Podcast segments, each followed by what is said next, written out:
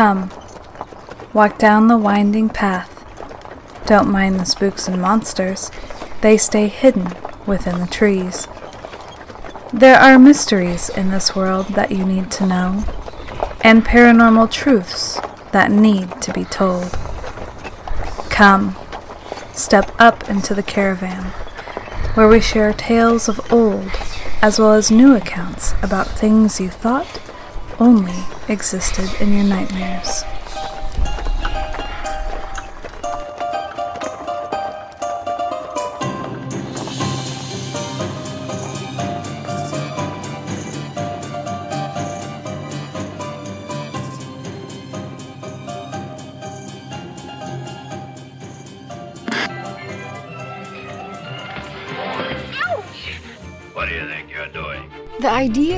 Talking trees has been capturing the human imagination for generations. Did you say something? My bark is worse than my bite. Okay, so maybe they don't talk to us, but it turns out trees can talk to each other. The trees are speaking to each other. But that does beg the question what do trees have to talk about?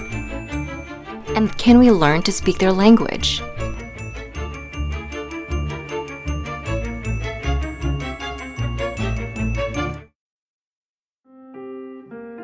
Underneath the soil, a vast and interconnected network of life links the trees through their root systems. But they can't talk to each other without help. The whole process starts with hub trees, the oldest and tallest trees in the forest. Hub trees have greater access to sunlight, and through the process of photosynthesis, end up producing more sugar than they actually need. Underground, fungi need sugar to survive. Most of their bodies are made up of a mass of threads called mycelium. They grow within the root system of trees to absorb the excess sugar. In return, the mycelium provides the tree with the nutrients it needs from the soil. This symbiotic relationship is known as mycorrhiza, which stems from the Greek words for fungus and root. These tree fungi relationships connect the trees in the forest together, forming an underground communication network to exchange water and nutrients, to nurture their seedlings, and even send warning signals when under threat.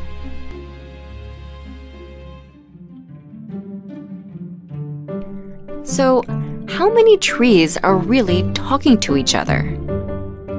To get a better picture of these forest relationships, a team of researchers used DNA analysis to map a fungal network in a patch of Canadian forest. Remarkably, they found that one tree was connected to 47 other trees. Their models also showed that when hub trees were removed, it would cause more connections to be lost than if trees were simply removed randomly. Studying these kinds of underground exchanges will play a vital role in creating stronger, more resilient forests for the future. So, even though we might not be able to talk to trees, at least we can still keep trying to understand their language. Who knows what they might say?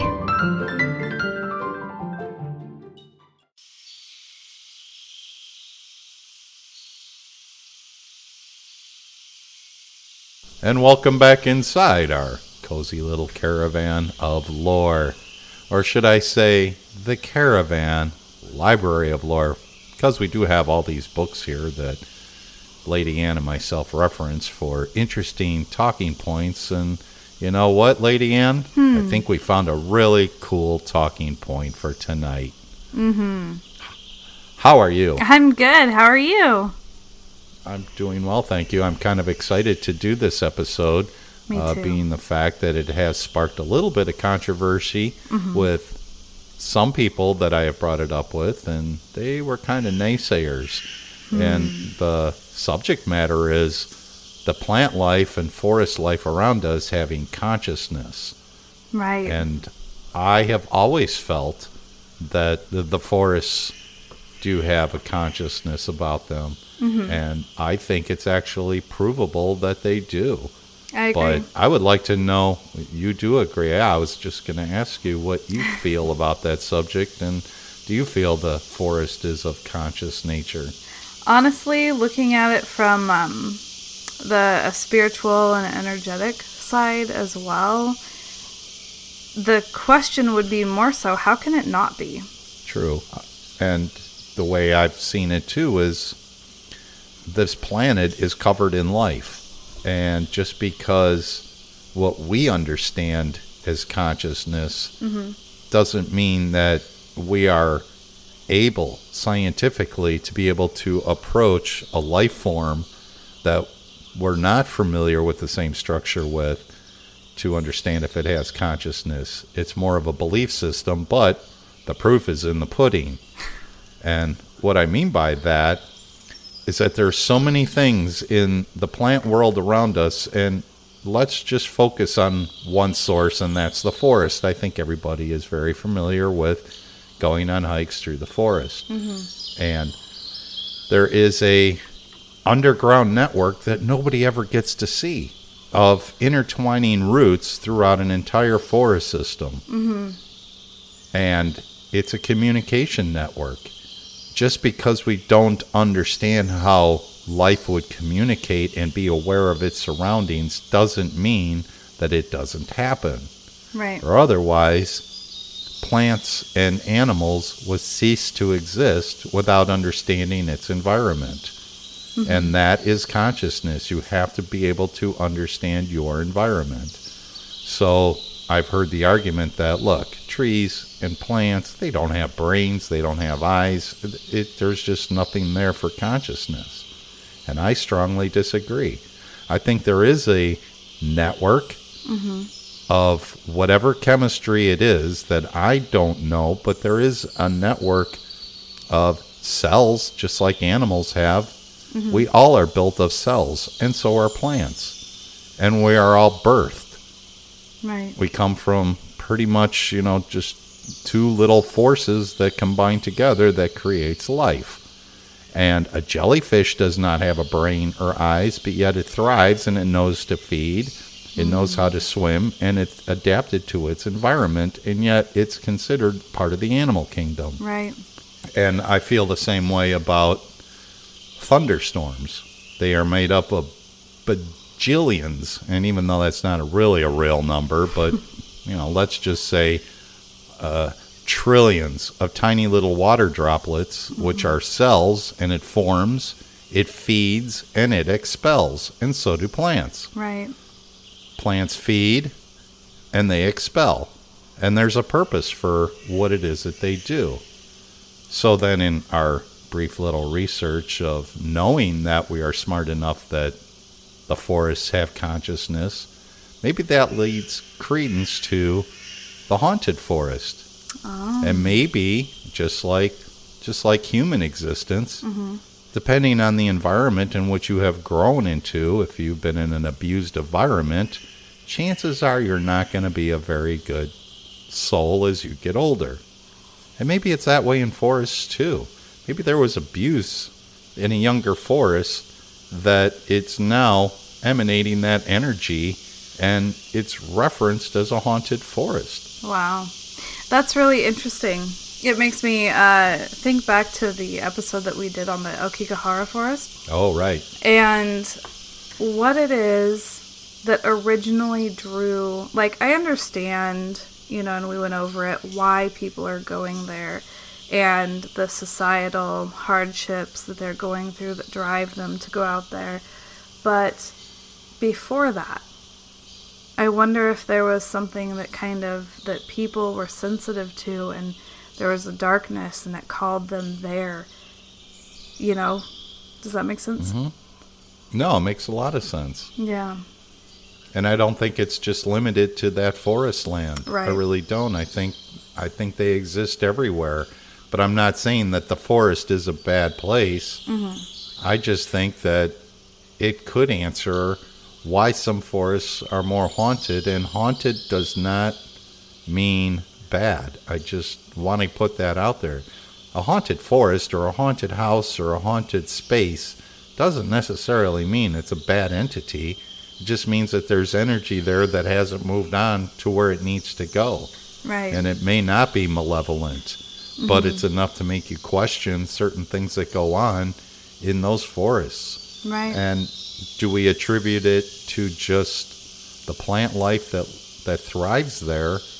Well, it's it's a good possibility. We don't have all the answers scientifically yet, and in a way, I kind of hope we never do. These mysteries are kind of fun to be left as a mystery, and I know man's quest is to answer all of life's history, but I do truly feel that the entire universe has a consciousness about it. Mm-hmm. So I'll give you a couple examples of why I feel that way.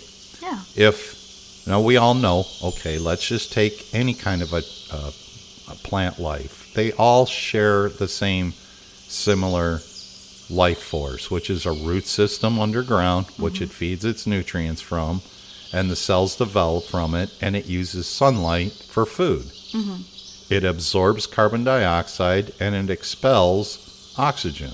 And the sunlight produces its sugar substance through photosynthesis. Okay?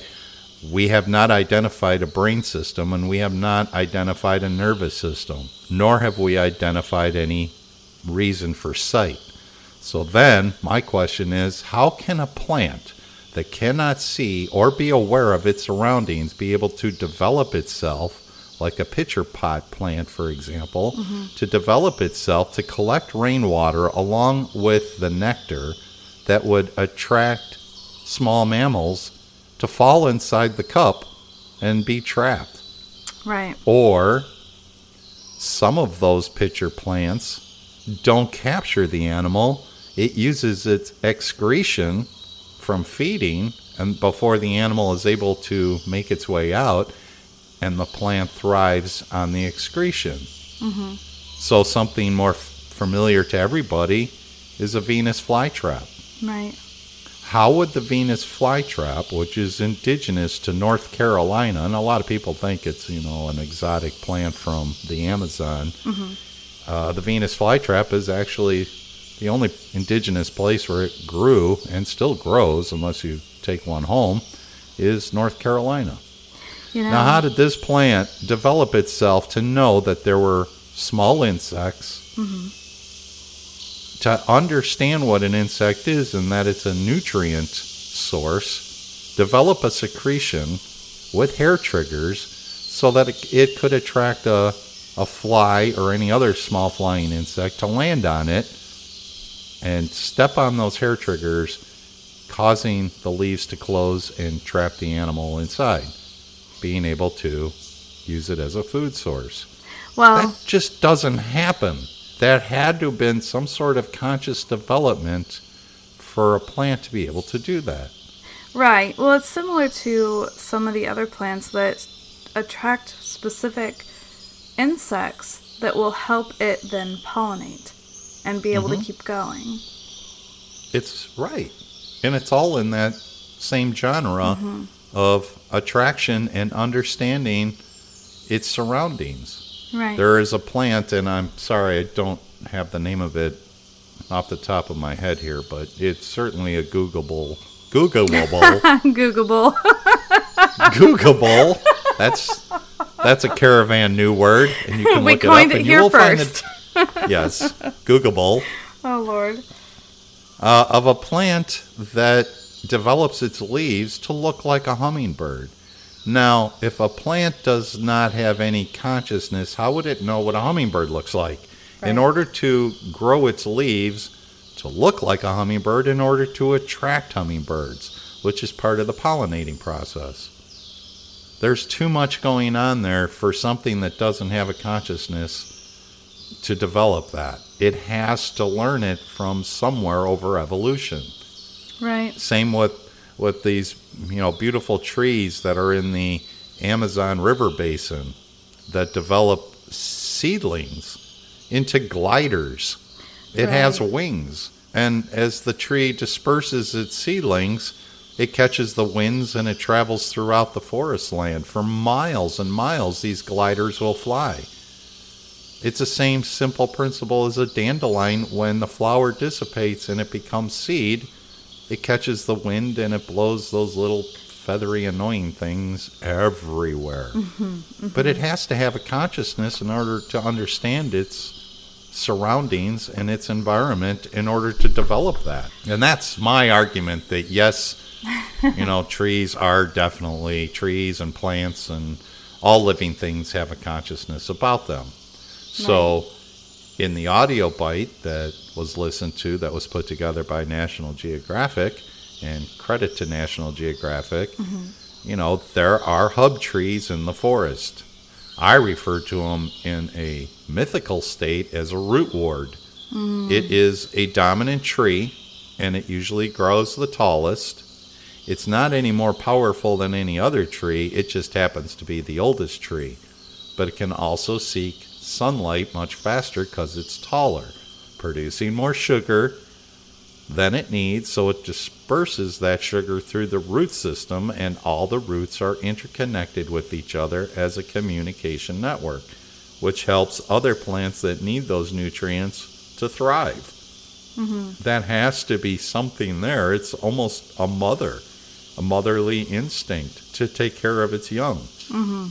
to feed it, give it nourishment, and give it protection from the environment around it by being the dominant tree, Right. as referred to as a hub tree. Mm-hmm. So, give me your take on the universal consciousness of greenery life around us. I honestly, you know, I, I do tend to look at the world through spiritual glasses. And looking at everything made up of energy and everything having a spirit, because I do believe that each individual plant has a spirit of its own. And if it has a spirit, how can it not have a conscious? How can it not be connected? How can it not have some type of awareness? Mm-hmm. You know? So, yeah, it lives, does it not? Right. So how can it not have I- a spirit? How can it not be conscious? Well, you just kind of made me think of something else too, scientifically, that you can take an ohm meter to any living plant, it's giving off an electrical charge. Mm-hmm. Well, that's energy, and energy is what is the common source of all life. Is that all life produces energy? Right. And I remember as a kid, it was really popular then.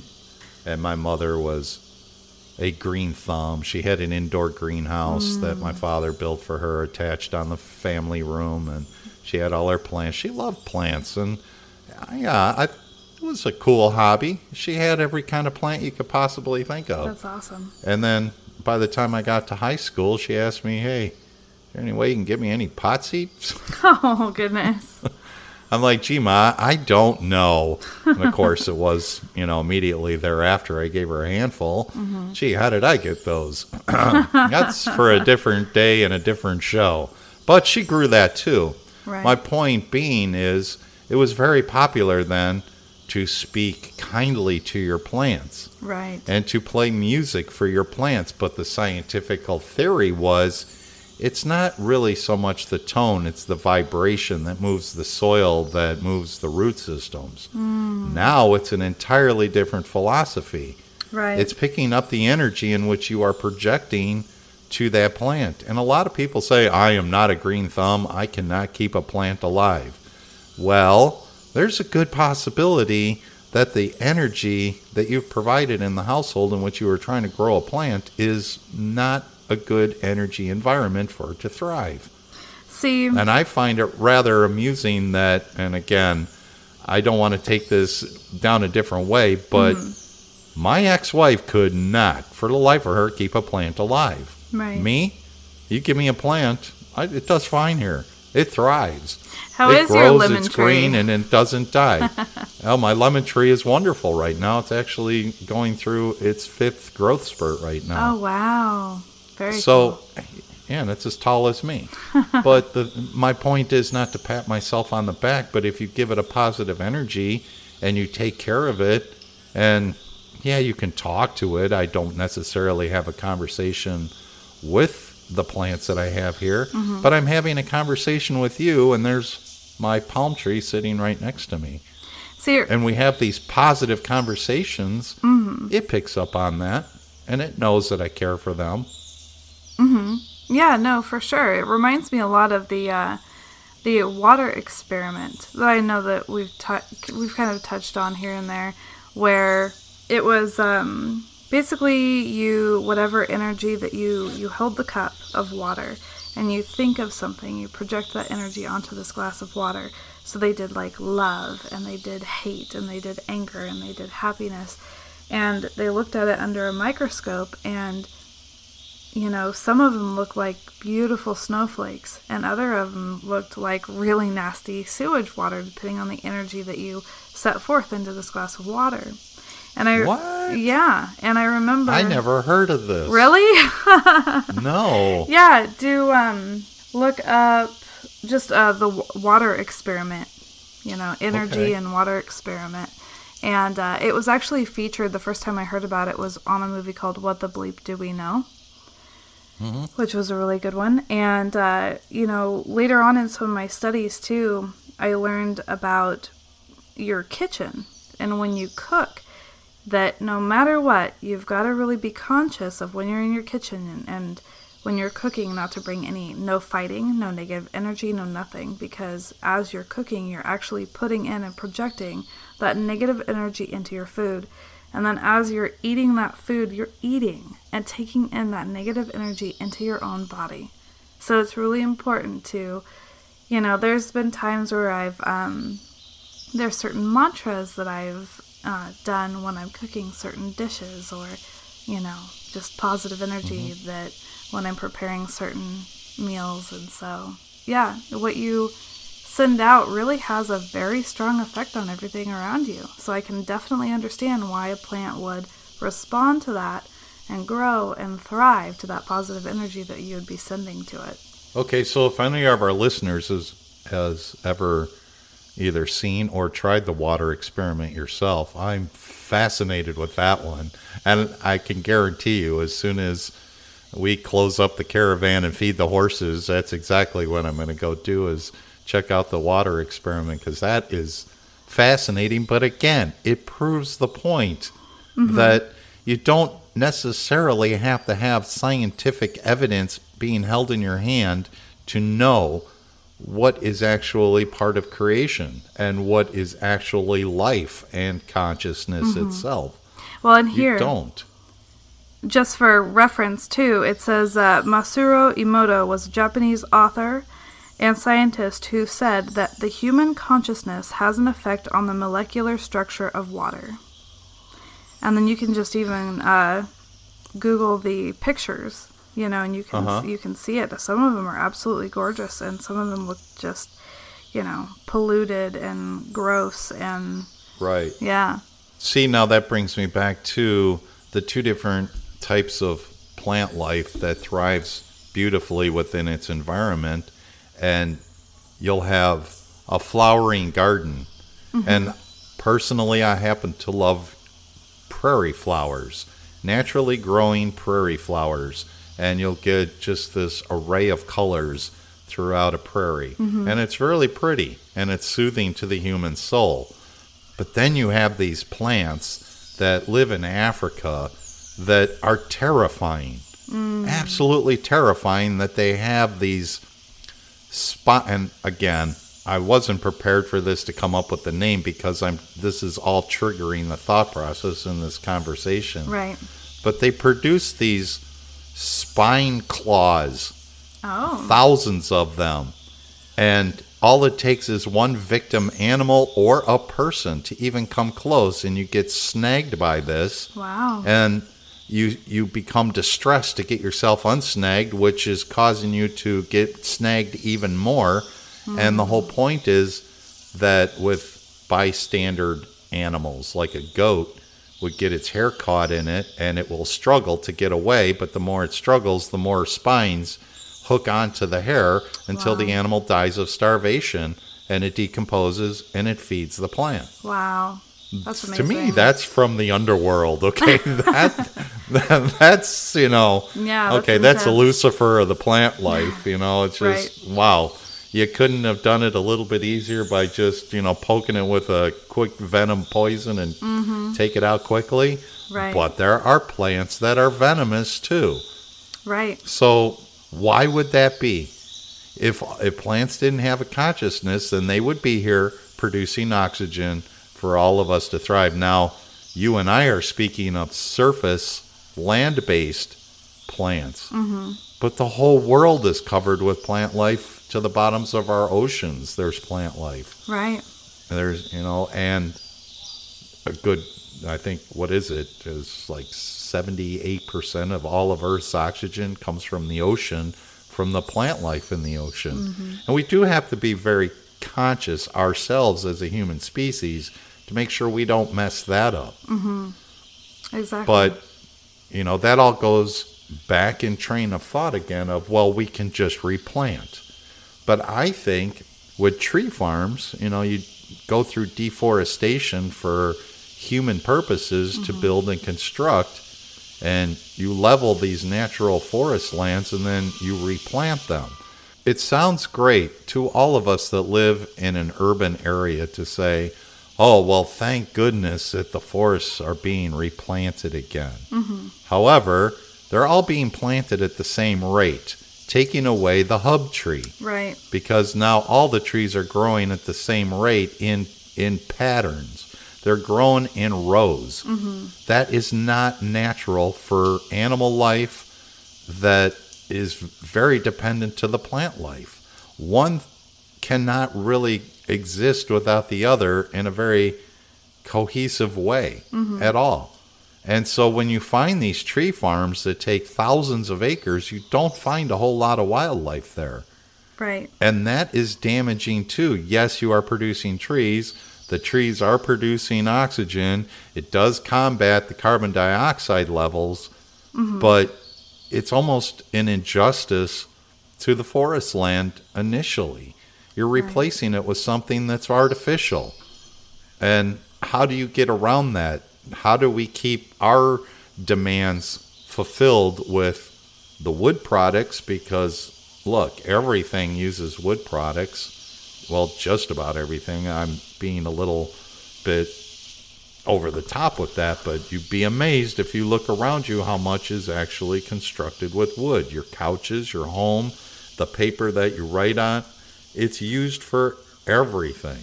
Right. So, how do we replace that in a natural way where you can replace the hub tree and it can take care of the young trees and become a healthier environment again? And I don't want to stand on a soapbox either preaching tree hugger theory, Right. but the point is we need to be more conscious ourselves as a species to the conscious life of what is actually giving us life to begin with. The whole thing, I, I will beat somebody down if they say, look, the forests are not conscious. Don't give me, I already had that conversation. I said, well, then you can explain to me how these plants understand its environment if it doesn't have a consciousness, if it doesn't have a brain, doesn't have eyes to see. How does it understand its environment around it? It's another form of life. Right. That's all it is. It's another form of life, and all life on this planet is so diverse and so bizarre and so strange that we don't have the understanding of all of it. But it's life, Right. and I think the one common denominator with all of life is that there is a consciousness about it to understand its environment in which it thrives. No, I agree. I agree. I think that it would be uh, very, I mean, for the fence people, oh well, but narrow minded to uh, be in that band camp of no. They don't they don't have conscious. They're not aware. They're not they just okay, then what are they doing? How do they do everything? Explain me that. I mean, you know, if somebody wants to step up to the plate and give their side Oh, I would it, love to have that Yeah, conversation. Of course I would. And look, I'm not saying I am the smartest guy on this. I am not. I'm not even close to being the smartest guy on this subject. Maybe somebody who can say that it's not conscious maybe is more educated, more degreed than I am that can bring up a very valid point that I will take into consideration. But I think my gut reaction will still stand true that if I side with consciousness in the world around us, I think I will probably go further than one that says no. So I don't want to insult anybody if you're a listener and you just shrug your shoulders going, look, it's a tree. Right. Uh, I just, no. We do I all mean, have a I right to remember- our opinions. That's true. Though this is true.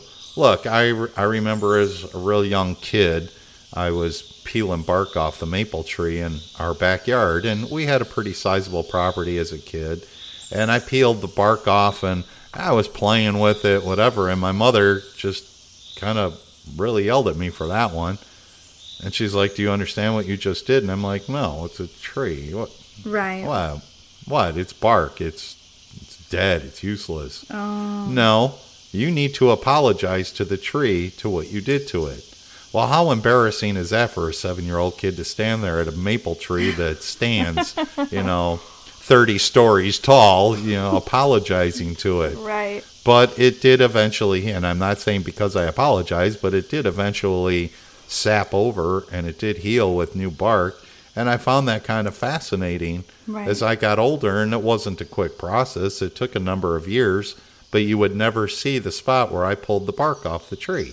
It healed itself. Mm-hmm. I'm like, huh. Okay, well, that's kind of interesting. It's a living organism. See. Okay. Right. It understands how to take care of itself. It's not at the mercy of the world around us. It can take care of itself. You know, and it's funny because when I was a kid, I remember um, we were messing around and we were cutting stuff down because we were wanting to make a tree for it, you know. And I remember cutting a tree, and I remember seeing the sap come out, and I remember just feeling. I felt so bad. I felt like it was in pain, and like the sap, I looked at it as its blood, and I'm like, oh man, we really messed up here, guys. That's exactly what it is, though. It is its blood source. Yeah. That's what feeds, you know, its nutrients mm-hmm. and gives it the energy that it needs to grow. Uh, Right. so you're not that far off base to feel bad. Yeah. I don't know that plants have a nervous system to feel pain, but who says what are the laws of this entire expansive universe that says you have to have a nervous system in order to feel pain? Well, exactly. It's Maybe you have a different network and it senses pain also. Mm-hmm. Right? well, I mean, look at it this way too. Your pain threshold and mine are different. I don't know what you personally go through or what you personally feel because I'm not you. So, we're not a tree. So, how do we know? Yeah. Can you really speak for the trees? you know, you can't. No. None of us can except for botanists. and, you know, I accredit that too. I loved botany in school. In high mm-hmm. school, I took botany classes and I for some reason, I really don't know why, but I love the class. I love my earth science classes. I learned so much about the environment around me. It's not that I stepped out of those classes to become an environmentalist, but I certainly learned about the ground in which I walked on, and it made me more conscious as a person as to how to treat something that most people may not, who have not gone through that same experience, that may not treat it the same way Right. and to say, "Wow, this this here is a very useful plant. Do you know that you can do this with this? Just like hemp. Right. You know, look what hemp has done for the human race. It's such a versatile plant. It is so versatile. Right. But let we can use it, but how do we replace it in a natural way as if it wasn't disturbed to begin with? Planting it in rows, planting it on a farm, planting them simultaneously, that doesn't help. It doesn't help at all. right. Just like, you know, I brought up with the tree farm. That's fine if you're going to replace the trees you cut down, but maybe make it a little bit natural of an environment and how you replace those trees. And let some of the trees that you plant get sustained first before you plant more around it Right. so that you do have the hub tree. Mm-hmm. And a hub tree, you know, like the National Geographic statement was, the hub tree, that's like the king of the forest or queen of the forest. Right. Exactly. And with that network of communication, who knows? And again, we could go a little bit off track, but it was, you know, kind of my feeling too that I think that the wildlife, animal wildlife, including a Sasquatch, probably can read into that, mm, mm-hmm. can read into the dangers that are nearby. A mm-hmm. tree is sensitive to a danger and will warn other trees in the area of those dangers. Right. It's not instantaneously like you and myself speaking, but there is that communication that does happen. Right. And maybe other wildlife can read into that and it knows enough just by the trees of the forest stay away. And sometimes those that have bad intentions that enter the forest mm-hmm. may get received with bad intentions from the forest because it's protecting itself. I know that sounds really far out and, and kind of fantasy, Right. but there is no proof to say that doesn't happen. And until there is proof that says that doesn't happen, I kind of go along the road of, well, if you don't know for sure, why not be respectful to begin with? right. When you step to the forest, just be respectful, be a good steward, and be very respectful, and you may have a very pleasant experience. Mm-hmm. And I know that you are a big proponent of the fact of you go in the woods to re-energize yourself because Oh, you're going in with that positive attitude to be a good steward and to and to you know well, experience what that has to offer you and you get something out of it there's so much connectivity and so much life within the forest. You know, being able to go out there and just be barefoot and experience that grounding within the earth and then really closing your eyes and listening to the life in the trees and breathing in the oxygen that they put off so that we can, you know, so that we can live and we can experience these things and I mean, what a gift they are. I mean, this is really getting tree hugger. I know that, but it's no but that's okay but I am. I really do believe going out and um, uh, rewilding and connecting with the forest and the woods and the trees and right yeah, no, it's a really big deal. I think everybody should do it. I think everybody should try to connect that way at least 15 minutes a week. You know, and that's minimal. Very doable. if you have that ability right. and you know there are people that are not fortunate enough like you and myself that can have that benefit but i think that there's a really good probability Right. not proof, but I think there's a really good probability with people that are suffering terminal illnesses mm-hmm. To be part of uh, the forest lands, just the true wild forest lands, Right. and not staying in a cabin Right. with the luxuries of home. No, become one in the forest land. You know, sit on the ground and and just become just meditate and become one. yeah. I think that's probably the best medication for any kind of terminal illness. Right. Because if trees are able to heal one another, there's no reason why it couldn't heal uh, another type of living entity. Well, How many diseased animals do you see in the forest? You'll see albinos, but how many? I mean, mange is not really a, a serious problem in heavy populated woodlands. Well, also, it's more of a problem in outside urban and suburban areas, is where you find mange. right. So it seems as though the forest does take care of the wildlife and vice versa. And maybe it does dissipate that terminal illness or at least subside it somewhat. In that video clip that we watched about the trees and the consciousness and the, you know, uh, I love how it started. It took all these different clips from all these different movies, whether it was an elf connecting with the trees, whether it was, you know, Pocahontas connecting with the trees. there's so much of that in movies. They really made a good point about that, about us connecting with them. And could you imagine if they really could speak? The things that they'd say, the healing that they would give, you know? hmm I really love that. I think there's something to it. No, there's a lot to it. And look, uh, we experience that on a daily life that nobody really gives. I shouldn't say nobody. Some people do.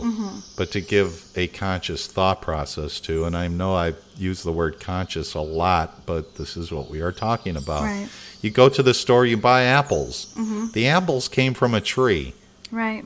But yet, humans can consume apples and they are very nutritious and very good for you, along with other fruits and vegetables that are produced, are very beneficial to the human population and to the animal population. Right. Why?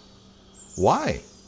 It makes me. What are we giving back to the trees that is so beneficial to them? Right. Other than the carbon dioxide we exhale Mm-hmm. and all the pollutants we give to them that they need to fix.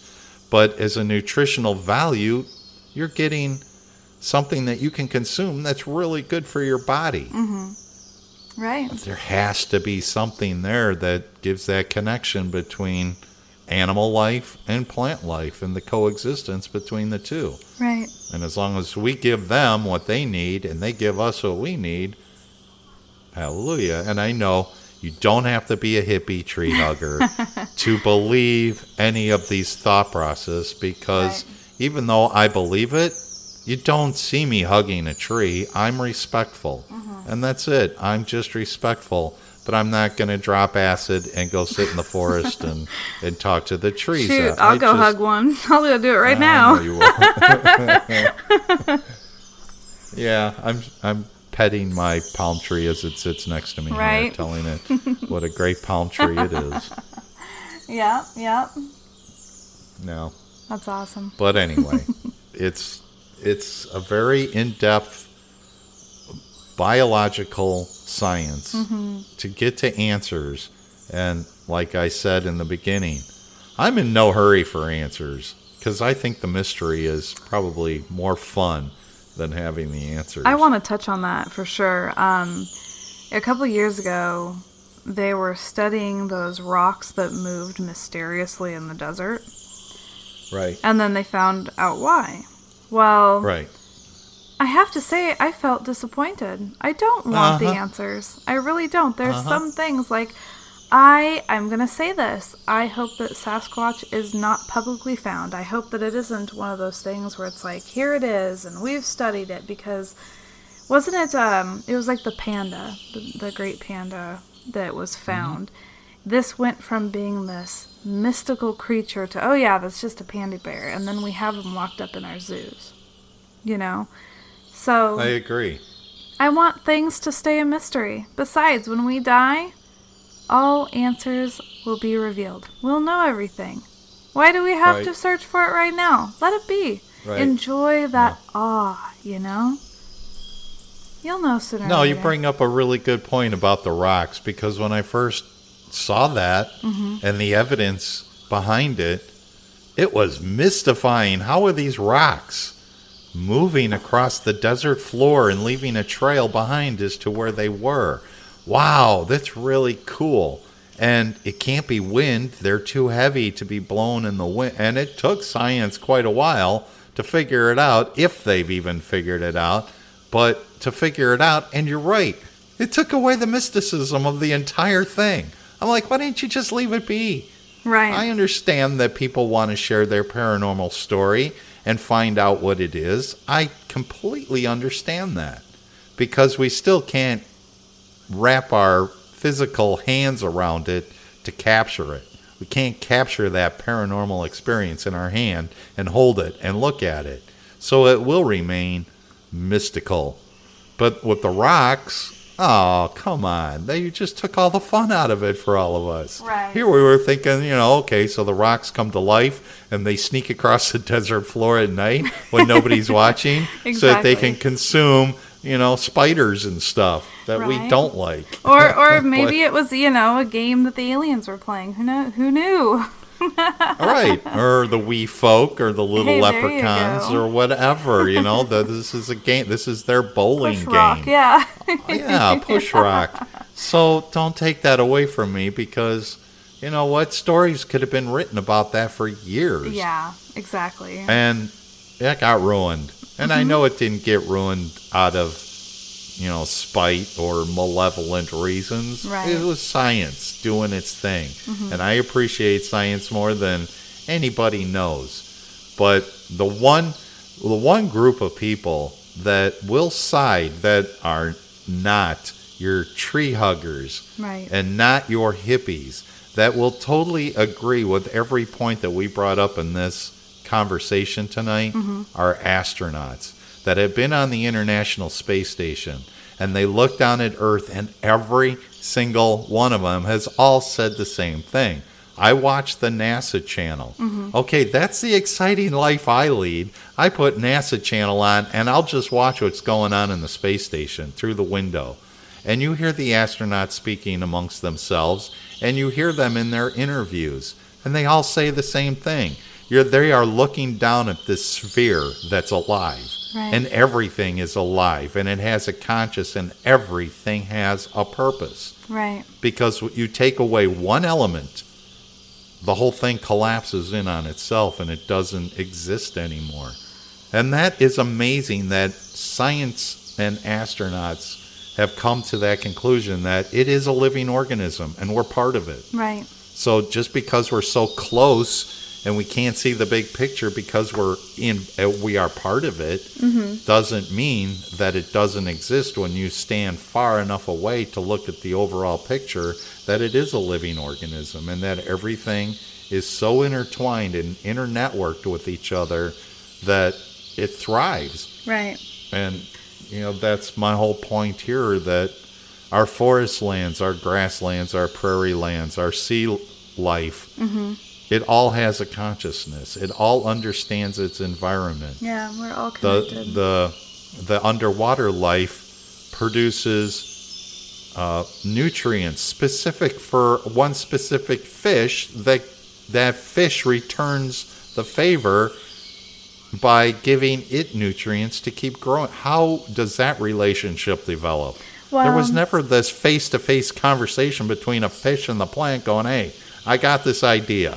Right. I'm going to poop and you're going to eat it and you're going to grow and then you're going to give me oxygen to breathe. Does that sound like a deal? Right. And the plant goes, "Yeah, that's a deal. Let's do it." Well- no, that never happened. I think that it's on a bigger scale too, though. It's not just that all of us here are connected with this consciousness, our planets and our people and our water and our air. I think that it's a universal as well. It, it expands I- all the way out. Yes. No, I, I believe in the universe consciousness. Mm-hmm. I do. Um, just because we're not able to explore it yet, Right. there's a good possibility we will be able to explore it in the future. Mm-hmm. But yeah, I, I agree with that. I, I would bet my all my paychecks on that. Yes, the universe is conscious because we are just now seeing images from all the space telescopes. Yes, I could name them all, but I'm not going to bore you on that scientific end. But from all the space telescopes, including Earth based telescopes, we're seeing images where things develop in the far expanses that have nothing to do with us, but probably have everything to do with us. And they're all serving this purpose. Right. And science is quickly trying to discover well, why? Why is this star formation in this galaxy, in this nebula cluster, doing what it does? Oh, well, look at what the outcome is. You have gravitational forces here, and it's creating light, and it's creating energy Right. for a reason. And we're just now starting to scratch the surface of what those reasons are in an expanse so far away from us that we're just now seeing images long before Christ walked the face of the earth. Mm-hmm. And we're just now getting those images because it took the light that long to reach to the telescopes for us to see it. Right. Well, if we're seeing the past and we're seeing all this development and and there's a what, what's the famous saying? There is uniformity in chaos. Hmm. That is exactly what's going on. This whole chaotic mess is actually a purpose. Right. And once it's done developing, it's probably going to be this beautiful flower thing or who knows what. Mm-hmm. When it's all done, that just our minds can't comprehend the beauty of it while we're here. And like you said, all those answers will be given to us when we pass on. Right. And we don't have to seek all those answers right now. Enjoy the mystery now. When we pass on, okay, then we'll give you all the answers. Yeah, no, Okay. exactly. Well, I'm 'Cause fine we'll with go, that. I think we go back into that consciousness, and so we'll just all that knowing and everything will just come back. It'll just be. We already knew it before we Mm-hmm. came here, and we'll know and remember it all when we leave here. Well, I, I hope we remember it all. I think we will, and we go back to that consciousness. I can't help but laugh though. As we're doing this episode, I'm sitting here thinking, "We are the caravan. We speak for the trees." you know, from the This is Lorax. yeah, right? yes, right? Uh, uh, yep. Yeah, well, again, like the caravan, don't mind the spooks and monsters. they stay hidden within the trees. That's Yeah, because they know it's safe in the trees. That's right. Believe me, they don't move, they can't be seen. No, I love it. the Lorax. That's that's awesome. That's right. Kudos to you. so, you got anything else to add about conscious life of the plant life around us? No, I think uh, I have spoken. I have spoken. Well, I do remember that, and I it wasn't that clear, but now that we're talking about it, I'm mm-hmm. I'm going to have to dig into my memory bank. But there was a Creepshow episode. I mm. think it was Creepshow. One that Stephen King had written, and Stephen King was in the show where he was being taken over by the moss. Oh, Does anybody remember that episode? If mm. they do, let me know. And was it Creepshow? It was something like that. It was it was a brief television series, mm-hmm. and the, Stephen King wrote this short story, and and the moss was you know slowly taking over his body, and he was mm-hmm. fusing with it, and, mm-hmm. and then you come to find out, well, yeah, look at how many living organisms actually have plants living on those living organisms. Right. It's crazy. oh yeah, You know? It's crazy. You look at barnacles that grow on whales. right. Oh yeah. Yeah, that's kind of weird. They get algae and and there's another thing, algae. We could do a whole show just on algae. right. Turn on, uh, go, go buy a bottled water, purified water. Leave it in a glass outside. Come back 12 days later and you tell me you want to drink it. You leave it outside in the sunlight, Right. it grows life. It's got algae growing in there. Oh yeah. Where did that come from?